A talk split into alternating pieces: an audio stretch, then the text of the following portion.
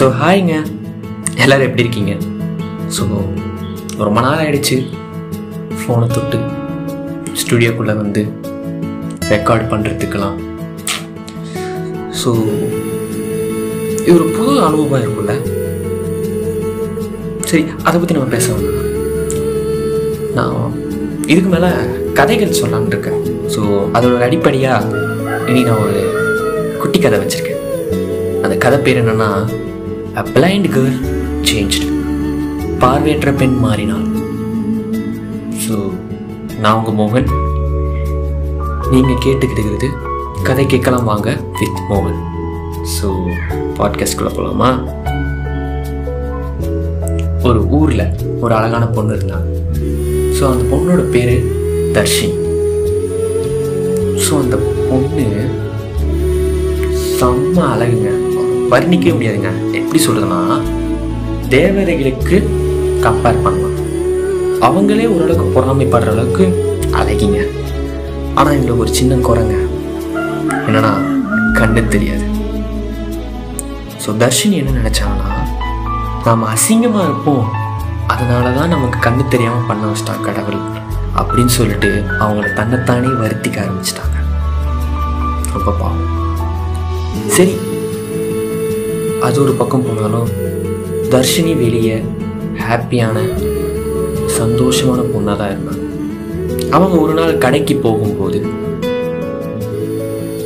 அதே ஊரில் ஒரு பையன் இருந்தான். அவன் பேர் ராஜா. அந்த ராஜா பார்க்கறதுக்கு கருப்பா கொஞ்சம் உயரமா அசிங்கமா இருப்பான். அப்படின்னு சொல்லிட்டு அந்த கதையில் எடுத்துக்கோங்க நான் சொல்ல ராஜா நம்ம தர்ஷினி கிட்ட வந்து நான் உன்னை காதலிக்கிறேன். எனக்கு உன்னை ரொம்ப பிடிச்சிருக்கு. அப்படின்னு சொல்கிறான் நம்ம தர்ஷினியும் இல்லை எனக்கு கண்ணு தெரியாதுங்க. இந்த உண்மையை உங்களுக்கு தெரியணும் சீக்கிரமா அப்போதான் நீங்கள் என்னை காதலிக்கிறீங்களா இல்லையான்னு தெரியும். அப்படின்னு சொல்லிட்டு தர்ஷினி சொன்னாங்க நம்மளோட ராஜா என்ன சொன்னாங்கன்னா ரெண்டு உடம்பு சேருது காதல் இல்லை தர்ஷினி. ரெண்டு மனசு சேருது பாரு. அதுக்கு பேர் தான் காதல். அப்படின்னு சொன்னார் நம்மளோட ராஜா. ஸோ நம்ம தர்ஷினியும் அந்த காதலை ஏற்றுக்கிட்டு ரெண்டு பேரும் திருமணமே பண்ணிக்கிட்டாங்க. ஊர் அறிய திருமணம் பண்ணிக்கிட்டாங்க.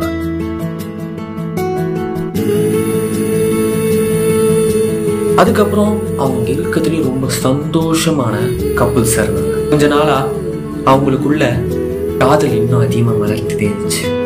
ஒரு நாள் அவங்க ரெண்டு பேரும் ஒரு மலையோட உச்சிக்கு போயிட்டு பேசிக்கிட்டு இருந்தாங்க. நம்ம தர்ஷினி ராஜா கிட்ட என்ன சொல்கிறாங்கன்னா ராஜா நான் இவ்வளோ நாளாக கண்டு இல்லையே அப்படின்னு சொல்லிட்டு வருத்தப்பட்டதில்லை. ஆனால் இப்போ உன்னை பார்க்க முடியலையேன்னு சொல்லிட்டு எனக்கு வருத்தமாக இருக்குது இவ்வளோ நல்லவன நீ என் பக்கத்தில் இருக்கும்போது கூட என்னால் உன்னை பார்க்க முடியலை. எனக்கு அது ரொம்ப வருத்தமாக இருக்குது ராஜா அப்படின்னு சொல்லிட்டு அவர் அவரோட தோளில் சாஞ்சிட்டு இருந்தான் கடவுள் ஒருத்தர் இருந்தார்னா உன்னை பார்க்க வைக்க முடியுமா?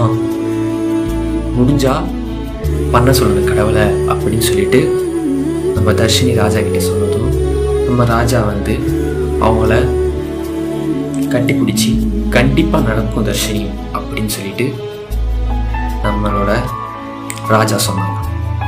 சரி இது நடந்து முடிஞ்சு மூணு நாள் கழிச்சு அவங்களுக்கு ஒரு ஃபோன் கால் வருதுங்க.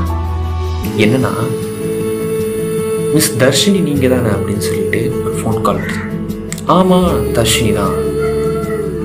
சரி சொல்லுங்கள் என்ன விஷயம் அப்படின்னு சொல்லி கேட்டால் நாங்கள் இந்த மாதிரி ஒரு ஹாஸ்பிட்டல்லேருந்து பேசுகிறோம் உங்களுக்கு ஐ டொனேட் பண்ணுறதுக்கு ஒரு ஆள் வந்திருக்காங்க. ஸோ என்னன்னா வர சாட்டர்டே அன்னைக்கு வந்துருங்க அப்படின்னு சொன்னாங்க. ஸோ சாட்டர்டே ஆகிறதுக்கு ரெண்டு நாள் டைம் இருக்குது நம்ம தர்ஷினியும் சந்தோஷமாக ராஜா கிட்ட போயிட்டு ராஜா எனக்கு மாதிரி கண்ணு வரப்போது. நான் ரொம்ப சந்தோஷமாக இருக்கேன். உன்னை பார்க்க போகிறேன் எனக்கு என்ன பண்ணுறேன்னா ஒரு சத்தியத்தை மட்டும் பண்ணு. கண்ணை திறந்ததும் நான் ஒன்றை தான் பார்ப்பேன். அதுக்கு நீ என் முன்னாடி வந்து நிற்கணும் என்னை விட்டு போயிடாத அப்படின்னு சொன்னாங்க தர்ஷினி நம்ம ராஜாவோ? கண்டிப்பாக நான் இருப்பேன் தர்ஷினி உனக்காக நான் இருப்பேன். நம்மளோட காதலுக்காக நான் இருப்பேன். அப்படின்னு சொன்னாங்க ராஜா. ஸோ அந்த ஆப்ரேஷன் டேவும் வந்துச்சு.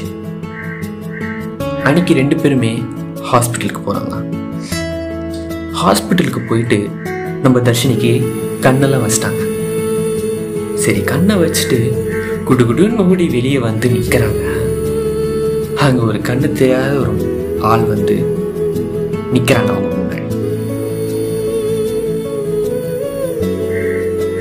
டேய் இங்க நிக்காத. என் காதலன் ராஜா வருவான். நீ கிளம்பு தயவு செய்து. அப்படின்னு சொல்லிட்டு நம்ம தர்ஷினி அந்த கண்ணு தெரியாத ஆளை துரத்தி விடுறாங்க இதே சோகத்துல அந்த கண்ணு தெரியாத ஆள் நடந்துக்கிட்டே போறான். ஒரு லெட்டர் எழுதி வச்சுட்டு சாகிறான்.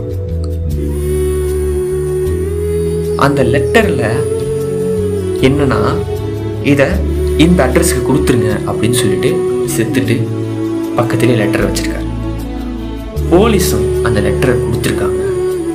யார் அட்ரஸ்க்குன்னா தர்ஷினியோட அட்ரஸ்க்கு நம்ம தர்ஷினி அவரோட காதலனான ராஜா வரலையேன்னு சொல்லிட்டு வருத்தப்பட்டிருந்தார் அந்த டைம்ல ஒரு லெட்டர் வந்துச்சு. போஸ்ட்மேன் கிட்டேருந்து லெட்டர் வந்துச்சு. ஸோ நம்ம தர்ஷினி அதை படிக்கும்போது தான் தெரிஞ்சுது. அந்த கண்ணு தெரியாதால் வேற யாரும் இல்லை. அவளோட காதலனான ராஜா தான். ஸோ அதை படிக்கும்போது அவ கண்ணுல இருந்து தண்ணீர் வந்துக்கிட்டே இருந்துச்சு. என்னன்னா தர்ஷினி நான் உன்னை அவ்வளோ காதலிச்சேன் நான் உன்னை அவ்வளோ லவ் பண்ணேன். நான் நீ சொன்ன மாதிரியே உன் சத்தியத்தை கட்டுப்பட்டு உன் முன்னாடி வந்து நின்ன நீ தான் என்னை துரத்தி விட்ட. அந்த மன வருத்தத்தோடையே நான் இறந்துட்டேமா அப்படின்னு சொன்னாங்களாம். அப்படின்னு அந்த லெட்டர்ல எழுந்துச்சு. இதை பார்த்ததும் தர்ஷினிக்கு செம்ம கோபம் வந்து அவங்கள அவங்களே எரிச்சுக்கிட்டாங்க.